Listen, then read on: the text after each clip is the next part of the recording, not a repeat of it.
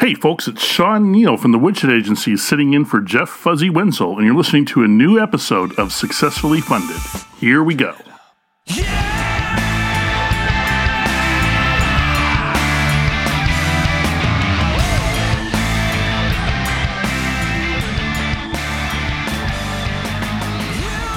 All right, crowdfunders, settle down, settle in, grab yourself a drink, grab yourself a uh, LaCroix. I'm sitting here enjoying a uh, LaCroix Hibiscus. It's a new episode of Successfully Funded. I'm Sean Neal, sitting in for your regular host, Jeff Fuzzy Wenzel, who's up in northern Michigan taking a, a well deserved little rest and vacation.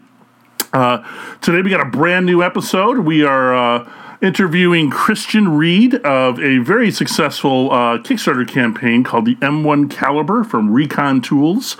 This is a uh, a pretty rare find on Kickstarter, a uh, a tool designed for uh, contract workers, for home builders, for construction workers. You don't usually see that on Kickstarter, but here we go. It's uh, it's Monday, June 29th. Uh, what's been going on in Woodshed Land? Well, let me tell you. Um, pretty alarming situation here in Michigan. We got the uh, COVID 19 creeping back up. We got our, uh, starting just like everybody, starting to see those uh, daily infections on the rise. Um, we've been opened up a little bit here, you know, get the, the dine in with social distancing going on the restaurants, the bars are back open. But I got to tell you, man, I am not seeing the mask love. I'm seeing a lot of people just walking around without a mask, um, especially in the suburbs. You know, you get outside of the city of Detroit and get into those suburbs, and uh, very, very little people respecting the social distancing, respecting that mask. Um, and I'm, I'm, kind of afraid that we're going to see a little uptick and that things are going to clamp back down here, and it's going to get get worse for us. And uh, you know, if you did your did your little history, uh, uh you know, uh, when this crisis starting. Now, Michigan was one of the worst states uh, for for the spread in Detroit in particular. We had a, a particularly high death rate um, uh, and problem in Detroit, and you know that, that's where I live, and it's a little alarming to see see people being so nonchalant about it. So so be nice, be kind, people. Wear that mask. Be be kind to your fellow man. Show that you. Show that you want them to live. You want them to uh, stay healthy and uh, and be able to live through this this global pandemic, the situation we're all in wear that mask, put that cloth on. So, what else is going on? Well, you know, uh, pretty busy here in Woodshed Land. We got several campaigns have launched and uh, projects up and running, doing the thing, doing the job. Um, you know, we're uh, we're trying to to balance. Uh, uh, you know, getting back to a, a, pretty regular work schedule, and also uh, try to take those family vacations, do those things you know my, my my personal world when I when I when I like to take vacations or, or take that time off, you know, I get together with groups of people that I, I came up with doing uh, music and drumming and and kind of touring and uh, you know we've been making regular regular connections on apps like House Party and Snapchat, but uh, you know, I don't think that's going to be a, a, realistic deal for us. You know, normally what we do is all these guys I came up with doing an activity called uh, Drum and Bugle Corps. There are going to be some of you out there who know what I'm talking about. For the rest of you, just trust me, it's cool. But in my uh, high school years and college years, I, I, participated in an activity where, you know, you would uh, kind of like professional marching band in the summertime, but on tour. And I was in the drum line, uh, snare drummer and bass drummer, you know, doing the, the drum line thing. And you know, the, the organization I was with, a group called the Glassmen out of Toledo, um, we had a, a, really tight group of guys in the drum line. You know, I started in 1991, and basically the same, you know, core group of 20 or so guys uh, was with me through the whole five years of that experience. You know, we had some guys come in and out, and you know, you age out at 21, so as people get older, they kind of peel off. But that that main core of us kind of kind of stayed true and, and it made it for a really uh, great experience as we grew as musicians and talents uh, together and as adults together. And I, I, think one of the things I cherish most in life is that. Um, uh, for the most part, all of us have stayed in touch. You know, and this is you know prior to social media being a thing. We, you know, we set up a. Thanks to my one buddy Eric Kraft, who's kind of the ringleader of the group here. Um, he organized pretty early on that uh, once a year we would all commit to gathering in uh, central Kentucky, which is kind of the center mass geographically for where we all are, and, and where a lot of the guys were from. We're, we're from northern and central Kentucky, and uh, we would get together on, on, this buddy of ours' farm. and uh, you know, do a, a, do a, guy's weekend. You know, we would uh, go do the bourbon tours and play some golf and shoot some skeet and barbecue and talk on the porch and, you know, just basically get together. And when we were younger, these were pretty rowdy affairs, you know, as you can imagine, you know, in your 20s getting together at these events. But, you know, as we've all aged, and we're all in our early to mid 40s. You know, this has become a uh, kind of slowed down affair, but the thing that all of us look forward to every summer. And, you know, I, I think that this year, because of the, you know, everyone's got families, everyone's, you know, uh, spread across the country, and, you know, some guys have to travel in via plane and whatnot or long drives. And, you know, I think I'm a little worried that it's not going to go down this year. It's going to be the first time in almost 20 years that, that we haven't done this. And, uh, you know, it's uh, I just don't think it's safe with the coronavirus. I can't imagine, you know, the whole process of getting together uh, under these conditions uh, unless we see a major change here.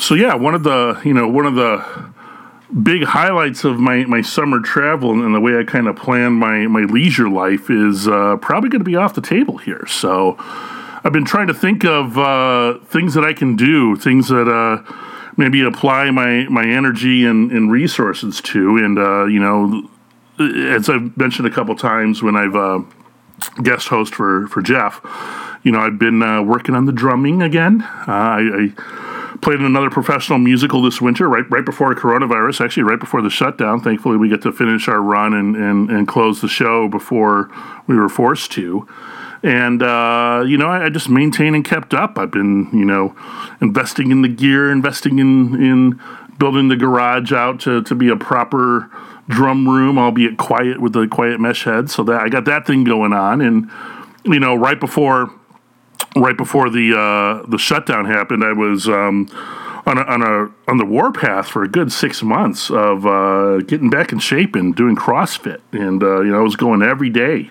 and and really making some strides right before the shutdown. And you know obviously the shutdown came, and you can't not only can you not do a gym, but you can't do a gym where you're you know right on top of each other, sweating and lifting and flipping tires and doing all the crazy stuff that you do at CrossFit. So that that kind of shut down. Except uh, last week, you know, we, we started this experiment where the gym started to come back, uh, but doing outdoors. You know, so we're outdoor on the parking lot, you know, on the asphalt in in you know 90 degree heat in the sun, uh, trying to do what we can with CrossFit. And I gotta tell you, man, uh, it kicked my ass. I mean, I am hurting in places I never thought I would hurt because uh, we're you know we're limited to doing kind of body weight type of things and planking and, and you know inverted push-ups and handstand push-ups and all these kind of things that are uh, man when you're, when you're doing a my size body weight exercises are a little bit more challenging than the the average bear. So uh, you know I think that uh,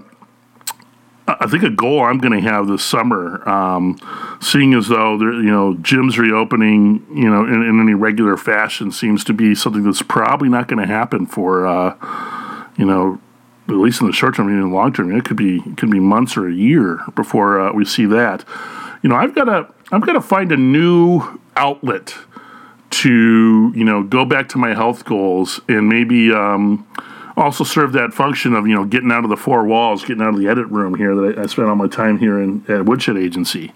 So you know I've, I've kind of been exploring the options. Uh, you know, thinking about uh, maybe do I do I run? Do I do the trail run thing? You know, I'm definitely. A, a, bigger dude in a bigger build, kind of like a linebacker. So thought of running is a little scary. Um, I've been exploring the bike options, but uh, good luck finding a bike during the the coronavirus uh, shutdown. I don't know if you guys have explored that. You know, you, I, I, went to every bike shop and every option online, and and there are just precious to, to little bikes available, especially one for a dude that's six four. So that that's been a challenge. So I don't know. You know, I'm kind of exploring. You know what what what do I do? What what what is available to me out in the world? You know, and maybe a kayak, pop a kayak in the Detroit River. I I row quite a bit with uh, with CrossFit on, on the rowers. You know, maybe maybe some sort of uh, uh, rowing uh, situation on actual water, or uh, you know, something something I can actually acquire, achieve, and execute and uh, maybe there's a trip for that in my future. Maybe it's a biking trip, you know, a little, little solo ride through the through the mountains, through the Ozarks or something, or, or maybe a a little uh, water exploration, you know, rowing trip uh, up in northern Michigan, or explore the lakes in Minnesota or something like that. I, I don't know, but I gotta I gotta align this this mission I've been on to to get my, my body back in shape and my health back in order, but uh, but uh, probably a little more slim down or solo endeavor versus uh, you know these these group things I'm attracted to. So yeah, so that's that's what's been on my mind lately. So if you're if you're a, a, a crowdfunder out there, a startup, uh, someone with an idea, someone someone who who who's got this thing they want to bring to life and not sure how to approach it. And you've been thinking about maybe doing a Kickstarter or an Indiegogo or or some sort of crowdfunding, and you're wondering, boy, man, how do I tackle this beast? I need some help. Go on over to woodshed.agency. Go over to our website. Uh, check it out. Sign up. Sign up for our email list. Sign up for a chat where you can get on the phone with either Jeff and I, and uh, and we'll have a quick conversation with you and look at your idea, look at your campaign, see see what's going on. If you already got a campaign out there, it's already up and running and it's stalled out a little bit, and you're, you're kind of wondering what you can do, go over to woodshed.agency, click that link, sign up for sign up for the call with Jeff or I. We'll we'll we'll help you out, man. We'll give you our best advice. We'll show you some of the best practices for for crowdfunding and how to either approach getting a, a, campaign started the right way so you launch and you can be successful and, and, and you follow the path of these great Kickstarters or great crowdfundings. Or uh, if you're up and running right now, maybe some ways we can, we can help you boost some uh, backers and energy and, and, get you across that goal. So go over to woodshed.agency, sign up for our mailing list, sign up for that free consultation with Jeff or I, and uh, let us get you going here. Let, let us help you become se- successfully funded. So here we go. Without further ado, our interview with Christian Reed of Reekon Tools, talking about the M1 caliber over on Kickstarter.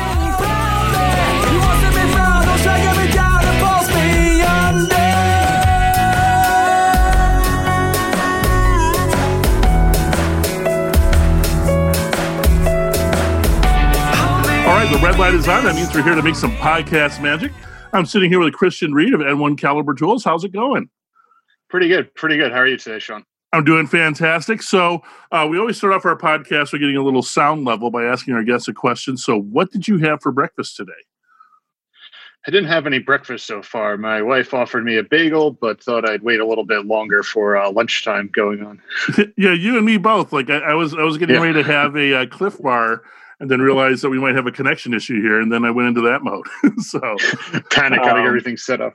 Cool, cool. So, um, you know the uh, talking about your Kickstarter campaign today. Uh, it's listed as M1 Caliber, a better way to measure. It, it's a digital measuring tool, and, and as we sit today, um, you're at about thirty-seven thousand or three hundred seventy thousand dollars. Um, with, with, you know quite some time to go, about a month left on your campaign, which is fantastic. Uh, tell us about how this idea came about, your background, and, and what led you to this. Sure. Yeah. So um, I went to school at MIT. Was always in the shop trying to uh, make things. Um, as you can see in my background, this is a small section of my basement, but I have a full uh, machine fabrication shop in my basement. And um, since elementary school, I've just enjoyed making things. So um, the first part of my c- career after college um, was at uh, Formlabs, which is a desktop 3D printing company where we made some uh, really cutting edge products. You can see two of them behind me now. Uh, the two orange machines. Um, we use them extensively for prototypes prototyping, but um, I think that was the first real taste of the idea of enabling people to make things that other ways they wouldn't traditionally be able to make. And um, while 3D printers are great, I think you know we went through the hype bubble in 2014 and 15 with MakerBots of everyone thinking, oh, this is going to replace Amazon. Everyone will have um, a 3D printer in their house, but um, obviously had several flaws with that assumption, but I think one of the biggest ones is that there's still quite a bit of specialized knowledge you need to understand um, computer aided design or CAD to make those devices. So, um, in the background for quite a number of years now, I've really been exploring the most fundamental way people make things now, which is generally to go to a home improvement store, whether it's Home Depot, Lowe's, Menards, Ace Hardware, whatever um, is close by, and you can get a drill there, a saw, do a nice woodworking project, and make some uh, you know, whatever from uh, the tools you have there. But um, I guess the other remarkable thing about that is just how little, I guess, the innovation has been in that industry um, of tools and home improvement. Where I think people will be surprised to learn, you know, a tape measure was invented in 1880, a circular saw, 1932. Um, so a lot, a lot of these things have been around for quite a while. And you know, if we compare that to say the average aisle at uh, Best Buy or something, you know, you'd be laughable if you had an aisle out of um, 2000 and you know even 15 and you know walked into a Best Buy and saw that. Where at Home Depot, you know, besides the advent of lithium-ion batteries and brushless motors, it's largely the same as it was many years ago. So I think that's what really founded our uh, vision at Reekon Tools, which is how do we explore this opportunity and apply modern technology to provide um, either functional improvements, uh, saving time, or other um, advantages to uh, everyone from uh, professionals who are doing this uh, uh, eight hours a day five days a week and you know the average diyer who wants to pick up something and use it without the um, specialized learning curve or training that's traditionally required. So i think that's what really brought us to make the m1 caliper as well as um, several follow-on products which follow the same theme of uh, enabling and lowering this barrier of entry to uh, fabrication. Right right. So tell me tell me specifically about this tool the the, the device itself and how, how it works with the, the saw Sure. So the M1 caliper is our first device, and uh, I guess it's both categorized as a measurement tool. It's taking out of uh, the cutting process a tape measure where you would extend a tape measure, make a mark where you want to do it, line it up on the saw, and then make the cut on it. Where this, um, we've designed it to be pretty universal, so it works with a wide variety of saws. Doesn't matter if it's a, a Ridgid, a DeWalt, a Milwaukee. It can clamp on it. The arm goes down, and uh, it's pretty simple. You just uh, slide the wood under it, and we have, um, I think, you know, best highlighted on Kickstarter as well as social media. A lot of people see it and are like, "Huh." I'm surprised this didn't exist before because it's again not a particularly yeah. complicated device. Um, it's just uh, executed nicely. Uh, we were very thoughtful about the user experience while using it, and then um, has the uh, professional build behind it to make sure it's actually one getting good results and two durable enough to survive on the job site conditions. Definitely. So, so it looks like you know. Um, you're, you're kind of speeding through what it actually does. It, it, looks to me like you're designing a way to make the Norm Abram rule of measure twice, cut once uh, obsolete.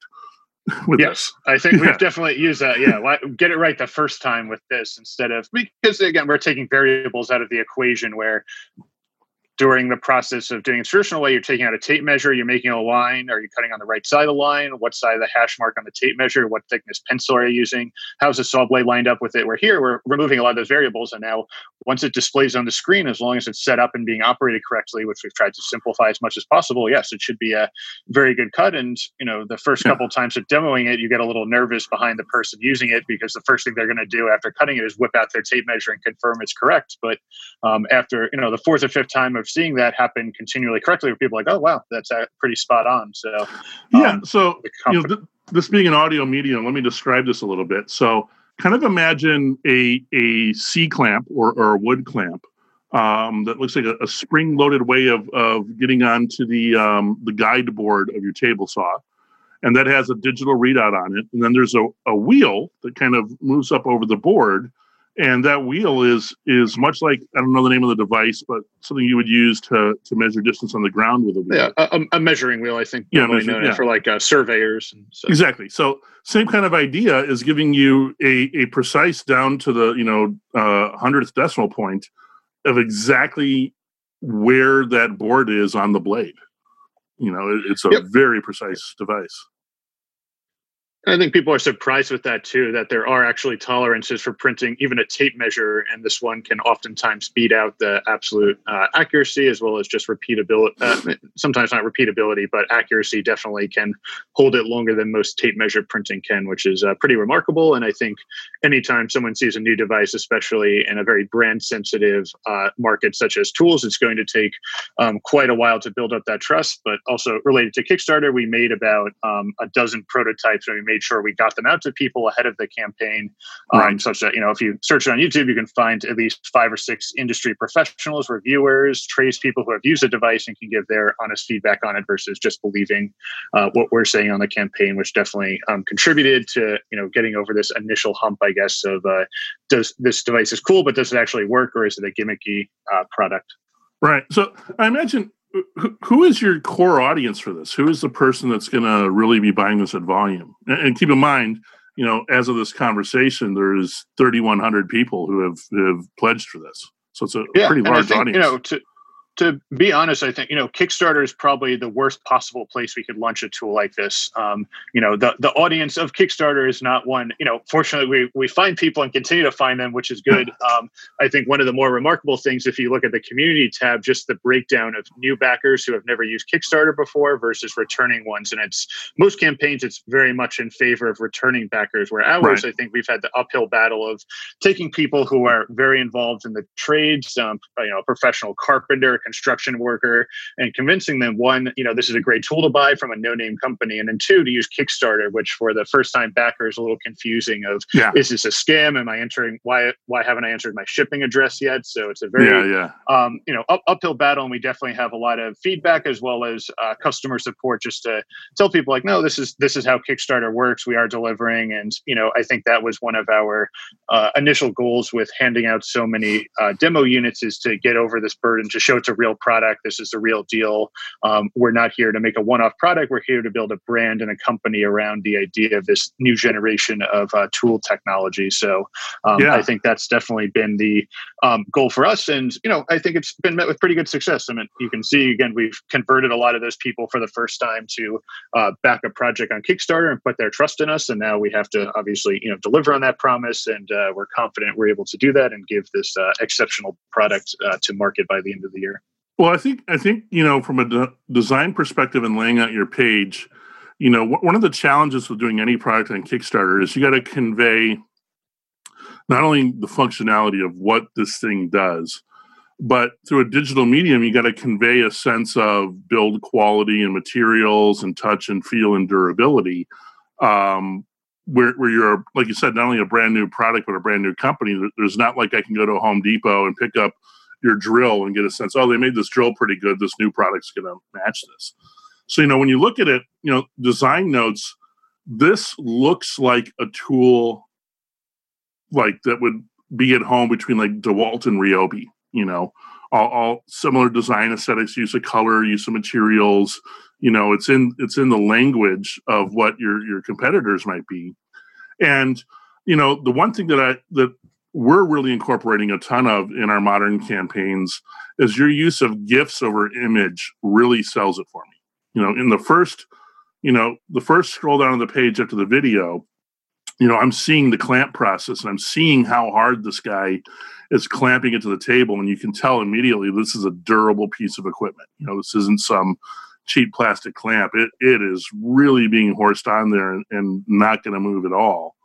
And then, you know, when you see the the board pass through it, you can tell that you know they're using a you're using a really rigid spring mechanism or, or some sort of mechanism on this wheel.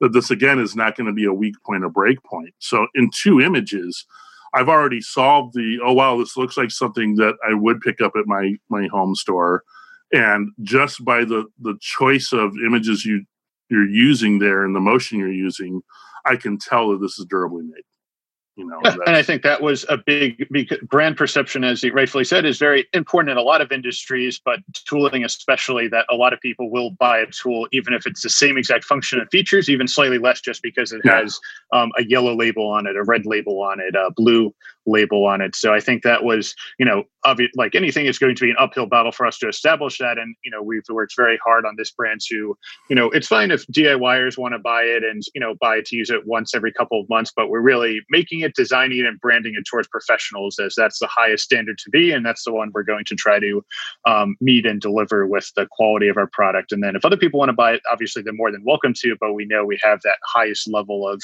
uh, scrutiny internally when designing it, as well as robustness to perform in the field under uh, real world job site conditions. Yeah. And then, you know, the, the problem you know, I think when you when you think about it, if a contractor or, or someone who is using their tools frequently, is your target audience you know mm. you really got to be communicating that you're solving a problem for them and and i would imagine you know probably the problem you're solving for them is time and accuracy right is that the main yeah, things I you're think, going for i think it they play hand in hand together. And you know if you know, when you look at this one off, you're probably not going to save a ton of time making two or three cuts a day. It'll be convenient for you. And if you're new to using it, it'll certainly be valuable. But I think the people who are really going to be benefit this, who are using it for eight or 10 hours a day, and then, you know, those couple seconds uh, save up, they start turning into minutes, the minutes start turning into hours. And then uh, every week they start saving two hours. So that's going to give them a competitive advantage over uh, other people, help them get other jobs done, work on uh, more jobs. So I think that's really the value add here, as well as, you know, I think every day on social media, we're seeing new applications. We've been very active of posting new videos and demonstrations each day because it, it doesn't exist right now. So I think people have sometimes trouble conceptualizing how it works, but um, we're very excited to get in the field. And I'm sure we're going to discover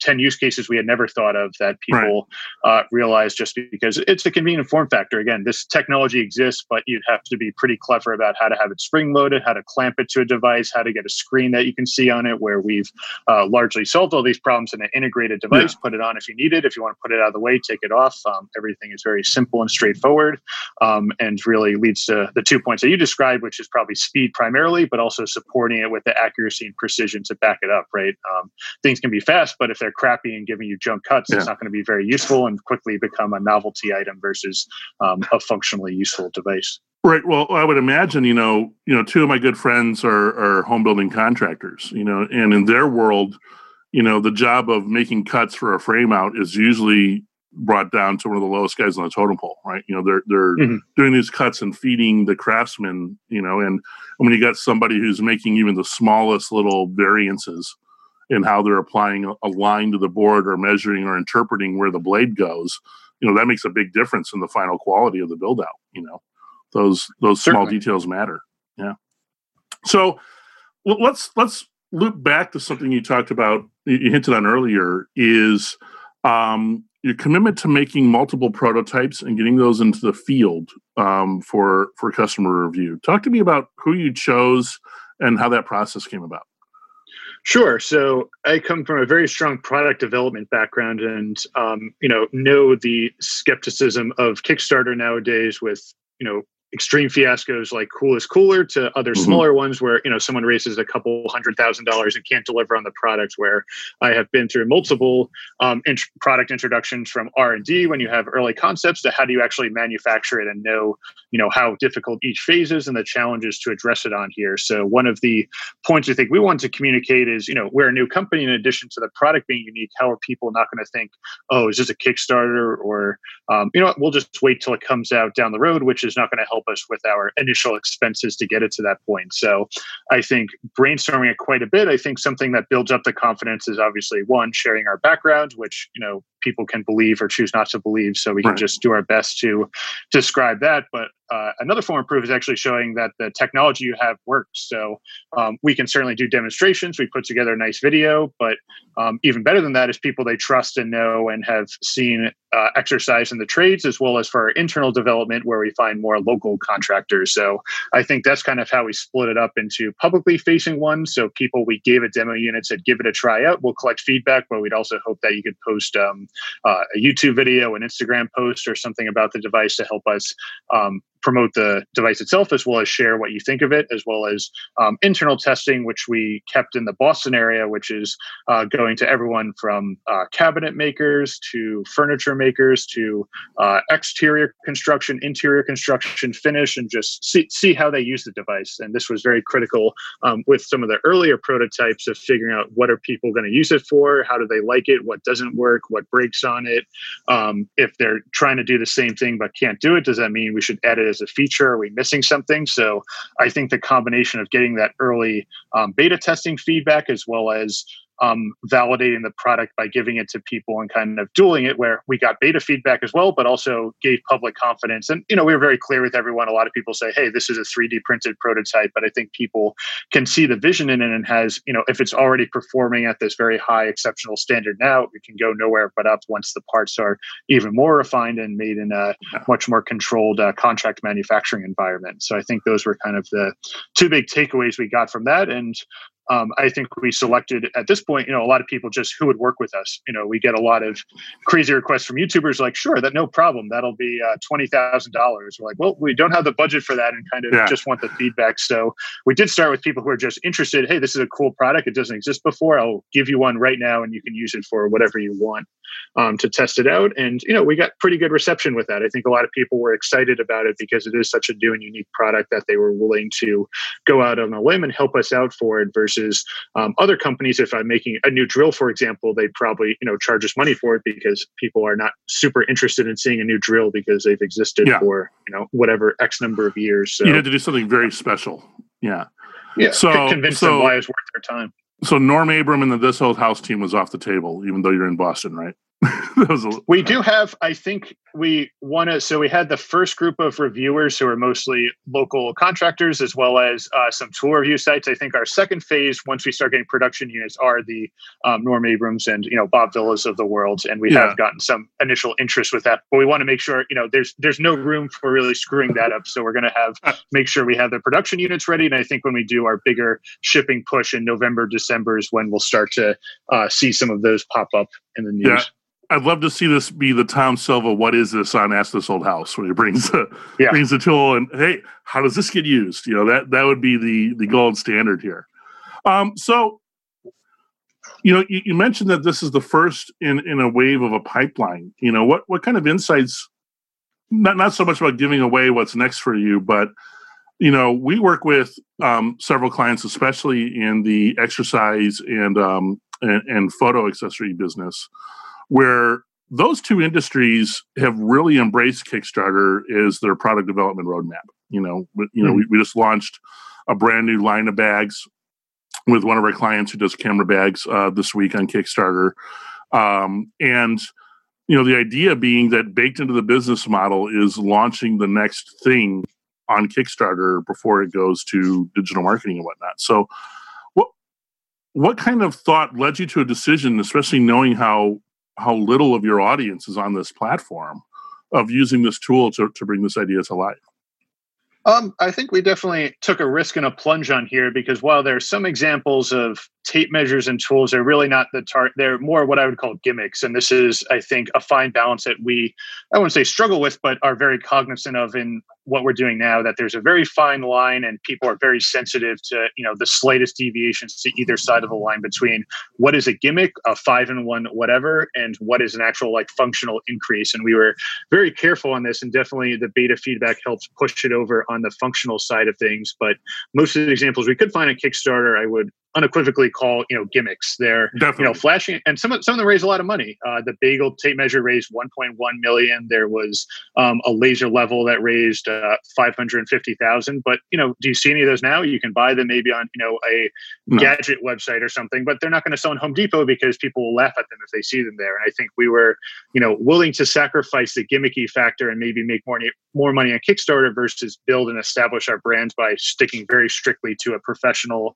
device that's offering quantifiable functionality um, on it. So um, I think we definitely took a gamble going on Kickstarter, but we knew that you know it had the positive impact of uh, awareness and people realize uh, utilizing it as a platform, as well as you know getting the initial funds to do it. So um, we did consider either doing an internal pre-order or something else uh, along those lines, but we had a pretty good feeling that we could convince people on Kickstarter, and I think we've been doing a pretty decent job so far. Again, we'll see where we wind up on it, but um, it seems like a cool platform to do it. And you know, there had to be a first time for a lot of products on there. So again, yeah. I don't know if there's the same interest in uh, other um, professional products on Kickstarter, but I think we would um, pretty certainly consider launching some of our next products on Kickstarter because we'll have built up this audience. People are aware they have it there. Right. They'll start to get delivery of our products and see the uh, high standards they were built and made to. And uh, it's it's a good platform because it raises awareness. This is a again an industry that just hasn't have had the same level of innovation as it has been for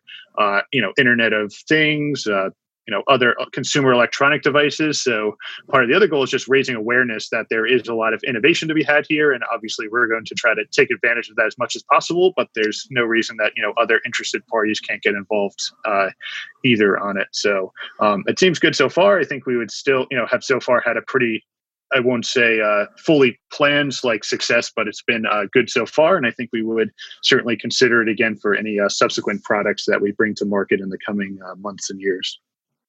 Um, tell me a little bit about your ad strategy. You know, how, how have you built awareness? Uh, sure. So? I think I think, like many things, we took the approach of like we need the first big two days, and then we need to follow it up with a sustainment plan after that. So, um, again, this is where COVID I think helped us a little bit because we were originally planning on launching much earlier in the end of April, and then COVID kind of changed plans a little bit. We sure. had a um, the National Hardware Show, which we were planning on physically launching in Las Vegas, was moved to September. Um, so that certainly changed our plans a little bit. Um, so we took advantage of that time as much as possible. We got a lot more reviewers to help us out, which was definitely a big source of traffic on the first couple of days and tried to time that up as well as possible with the launch. Um, two was to build up a mailing list. So we did run quite a bit of mostly uh, Facebook and Instagram ads because they, and we got the cost per click pretty low as well as conversion to signing up on the mailing list. So I think in um, a month and a half, we got about 15,000 signups for the um, uh, mailing list that we put together and a pretty high um, haven't got the final numbers quite yet, but probably 10 to 15% conversions from that list uh, within the first couple of days on it. So I think that was definitely absolutely critical and imperative to the first day, like getting over that, you know, adding a street credit by clearing six figures on the first day. Um, and now the sustainment phase, we're kind of toying around with a couple different things to see how we can uh, get this ad sustainment and then hopefully, you know, wind up with close to, if not over a million dollars by the end of it by maintaining this 20 to 25K per day range. Did you um did you take advantage of the Notify Me tool on Kickstarter in the pre-launch? Uh, I didn't really realize that was a feature until very close to the end. Um, when I realized we generated the preview link and that you could try, start to see the followers who were adding to it and uh, you know subsequently get notified. We only did it like uh, a week before we launched, and then it went you know pretty quickly from 50 to um, uh, probably low two or three hundreds, I think. But in retrospect, I think we would have, would have done it a little bit earlier. But this also, I think, feeds back into our mailing list strategy of that we pretty intentionally didn't mention Kickstarter. We said there would be a pre-order June 16th, I think, right. on it because we didn't want people to, and I, I, don't know exactly if this was true or not, but we knew people sometimes, especially who haven't used it before, a negative impression of it. So we were very careful to kind of ease into that transition of pre-order from like six weeks out to week and a half out, then start to lightly mention Kickstarter and then be like, this will be live on Kickstarter tomorrow. And it seems like that plan worked out pretty well. And we didn't get too much kickback. Again, certainly comments here and there of like, oh, Kickstarter, is this a scam or something? But we wanted to keep any kind of negativity in people's minds down until the very end on it. But there certainly would have been other channels to promote the Notify Me page if we had done that uh, earlier right. than a, a week out from lunch. So, yeah. So, you know, I think the other interesting decision is the longer run of the campaign. You know, you're, you're you know, best practices are usually 30 days or under, and you're obviously running much longer. What was the decision making process going into that? Um, I think that's good logic to have if you're making a product that's um, conducive to the Kickstarter audience. So a lifestyle product, such you know what you described, if it's photography based, a bag, um, some something that's commonly found on Kickstarter. I think the audience is already there and they're going to be saturated with it in 30 days.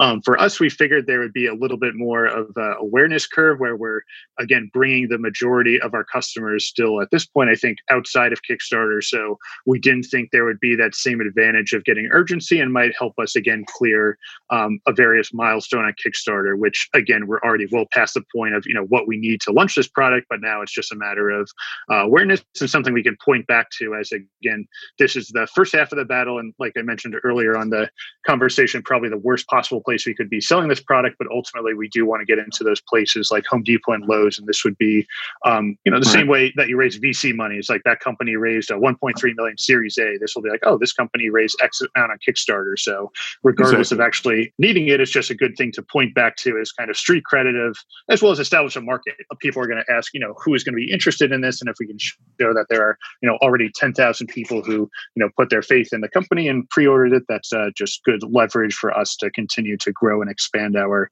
uh, vision, mission, and products. Okay, so last question. So you're you're shipping in in December of 2020. Um, what are your plans in between the, the end of Kickstarter and your shipping date? What are, uh, are you going to be doing a a post campaign strategy, anything like that?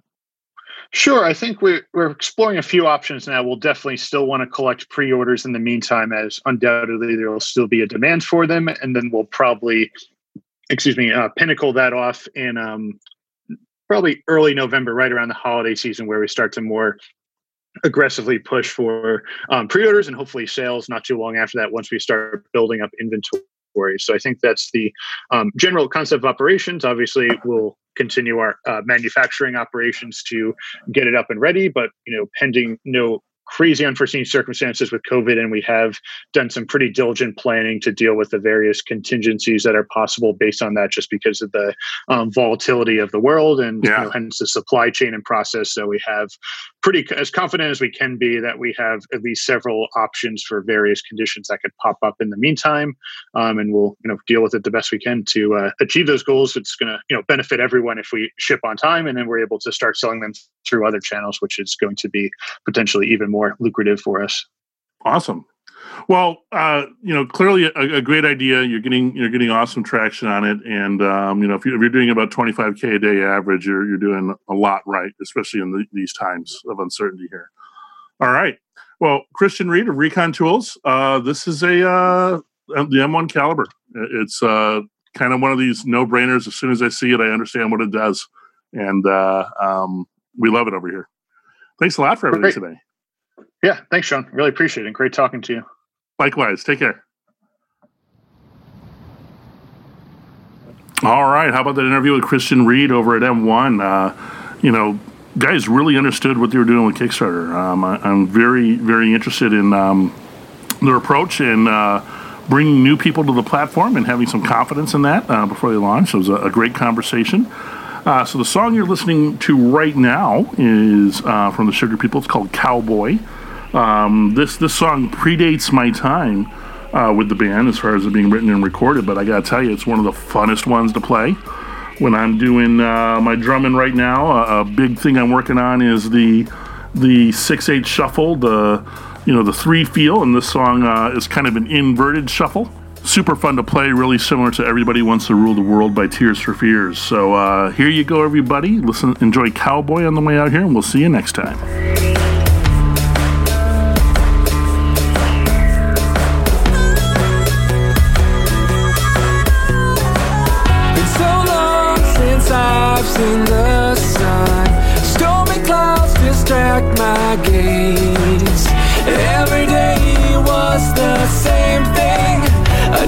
Another another hill to climb. Please tell the truth this one time.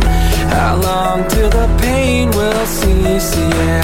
My dreams are gone, my life is waiting in pounds of dirt. That's my only cleansing blood. I can't figure out why there's no life inside of